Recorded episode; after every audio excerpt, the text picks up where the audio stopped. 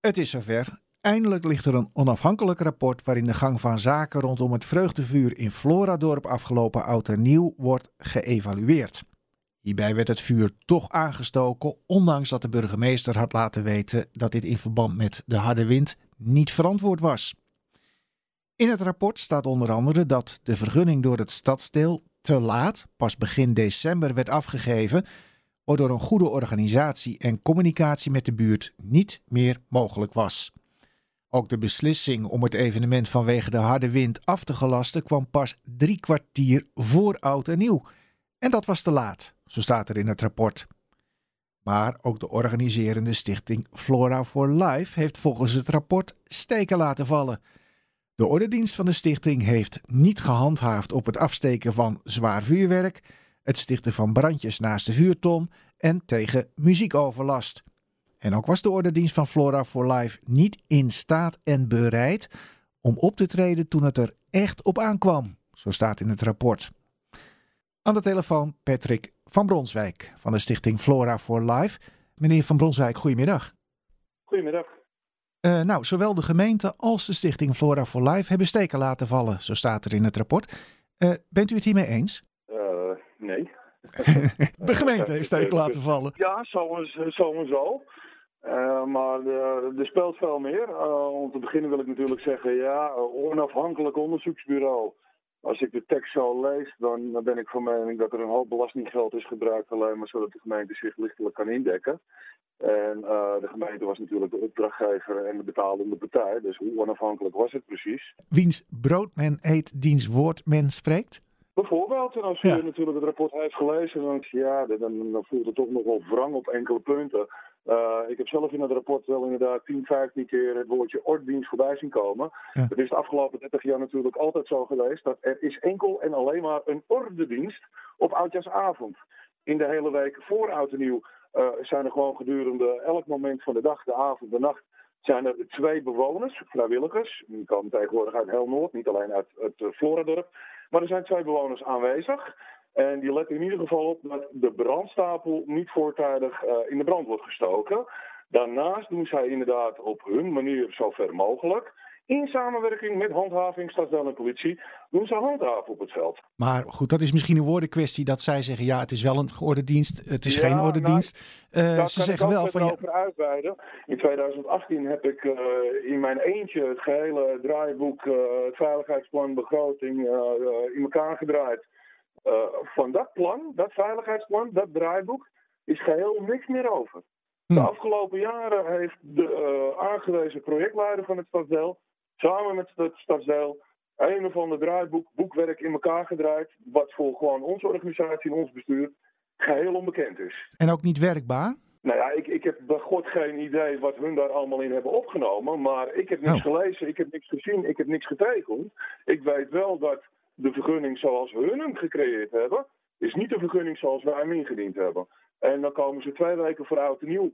Terwijl wij dag en nacht aan het werk zijn, komen ze met een, een papier waar niet meer over te discussiëren valt. Het kan niet meer heen en weer gestuurd worden en aangepast worden. Dat is dan op dat moment een vergunning zoals hun het willen, zoals hun hem goedgekeurd hebben. Ja, en ja, dan kan ik het ook. En dan om even terug te komen op, op het moment dat het erop aankomt. Ja, precies. Het is altijd de afspraak geweest. Altijd. Ja? De ordendienst. Die op oudjesavond actief is. Daar zitten mensen van 50 en 60 jaar in. Die zullen nooit of te nimmer functioneren als zijnde politiemacht. Het is ten alle tijde duidelijk geweest aan alle kanten. Dat als je om tien voor half twaalf komt. En er staat 800, 900 man op het veld. Zenuwachtig, waarvan een deel wat gedronken hebt een deel baldadig, een deel jeugd. En je komt dan dus, want het staat ook in het rapport, midden op straat, tussen het publiek, kom je dus melden dat het niet door kan gaan. Mensen die daar omheen lopen, die vangen dat op. Waardoor uiteindelijk dus ook de berg ongecontroleerd ontstoken is. Dan heb je dus als gemeente zowel de publiek als onze organisatie in gevaar gebracht. Wij hebben zelfs als organisatie nog aangeboden aan de stadsdeelvoorzitter, de heer Brahim, van we begeleiden u naar de geluidsinstallatie, naar de DJ-boot. Dan kunt u zelf als stadsdeelvoorzitter het gehele Noordse publiek aanspreken van luister mensen, we hebben allemaal ons best gedaan, maar helaas, het gaat niet. Dan slaat zo iemand dicht. Die kan dat niet, die weet ik het. Ik wil niet zeggen durft het niet, maar die persoon die slaat dicht, die weigert, het, het functioneert niet meer. En er komt helemaal niks uit. Maar wat en- had er, sorry dat ik u even onderbreek, maar wat had er dan volgens u op het moment, drie kwartier van tevoren, veel te laat, daar is iedereen het inmiddels over eens, eh, die beslissing kwam van, joh, het gaat niet door. Wat had er volgens u op dat moment moeten gebeuren? Had eh, voorzitter Brahima zo- Biet het podium moeten beklimmen? Was het dan anders gelopen? Of Nou ja, waren er andere dingen moeten echt- gebeuren? Er, er- er is, er is niet echt een podium, het is een DJ-boot onder een portiek. Maar zoals wij de afspraak altijd hebben gehad is, wij geven de vergunning en het evenemententerrein overhandigen wij officieel terug aan de gemeente. En die nemen het veld. Dus dat was dus wel hun scenario, ook hoe het bij hun bekend was. Ja. Politie, brandweer, gemeente nemen het veld en hekken de brandstapel af. maar goed, Ja, dan en, is... En, ja? en, en, dat, dat werd geweigerd, of, of, of ze waren te laat, of wat dan ook. En op dat moment wordt die berg dus inderdaad ongecontroleerd ontstoken. En moeten wij handelen naar de veiligheid voor onze mensen. En dat hebben wij gedaan. Maar is er dan misschien niet toch iets waarvan u achteraf zegt: Goh, dat gaan wij als Flora for Life misschien toch anders doen de volgende keer?